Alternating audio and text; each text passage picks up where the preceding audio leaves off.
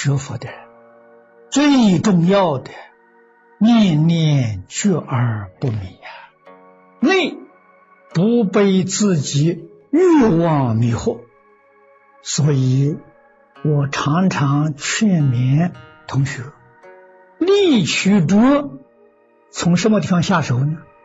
要从对世间一切人事物控制的念头、占有的念头，要把这个放下，从这里下手。念头尚且没有，你怎么会有行为？念头是迷惑，行为是造业。这个样子，你慢慢去练，这真叫练功啊！六根在六尘境界上修啊，这真修行。把错误的念头、错误的行为修正过来，这叫修行。初步的目标，把自私自利这个错误念头修正过来，起心动念不再为自己，为众生，为正法救助。把名闻利养这个念头修正过来，远离名闻利养啊，你的心才会清净，才会平等。还要把对于五欲六尘享受的这个念头要放下了。你看看诸佛菩萨，世间圣贤，视现在世间。为什么要过清苦的生活？他们有的是福报啊，为什么不享受？要过一种最简单的生活，最刻苦的生活？为什么？叫你远离五欲六尘的享受，这个样子才能把贪嗔痴慢、烦恼习气呀断掉啊！烦恼障断掉了。你就能够脱离六道轮回。名闻利养这四个字一定要舍弃，决定沾惹不得。这四个字，你只要沾上一个字，你的业障不但不能消除，天天在增长，你的智慧呀没有开发的指望。为什么呢？被业障盖覆住了，所以要想开智慧呀，第一个名闻利养要舍掉啊，不能干这个事情啊。你自己修持到达相当一个程度，一定有人赞叹你，一定啊有人敬仰你。你不要名啊，自然有人给你宣传。于是名来了，名后面借着利就来了，供养就来了。这个时候是一个关口。如果你要是贪执着，那就完了。不但不能进步了，恐怕从此之后就堕落下去了。自古以来，在这个境界里头栽跟头堕下去的。不晓得有多少人，这是任何一个修行人必经的一个关口，所以一定要觉悟，明文呐是暗影呐，不是好事情啊！一定要用智慧光明照见他，你要能够觉悟。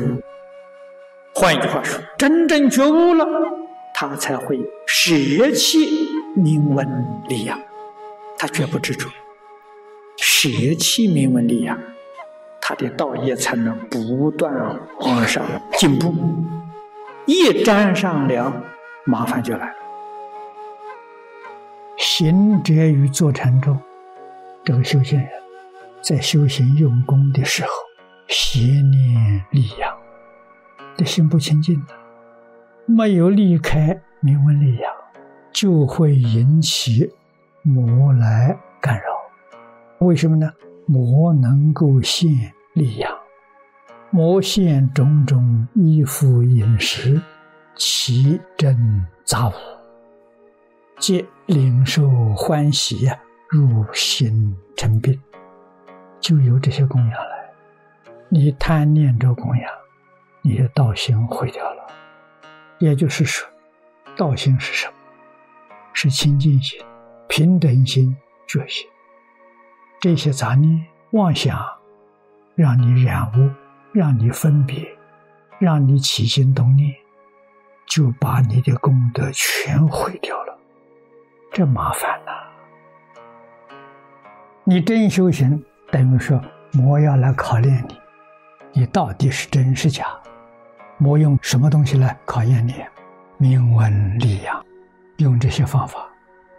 释迦牟尼佛八相成道，在小乘有降魔，向魔表什么法呢？表不受外面境界诱惑。不受外面境界干扰，他的心如如不动，他的智慧光明遍照，一定呢要懂这个意思。那么现在的人，几个人能经得起魔的考验？高明厚利美食，几个人能逃得过？这魔掌啊，逃不出魔掌啊。唯有真正发菩提心的人，他不受干扰了。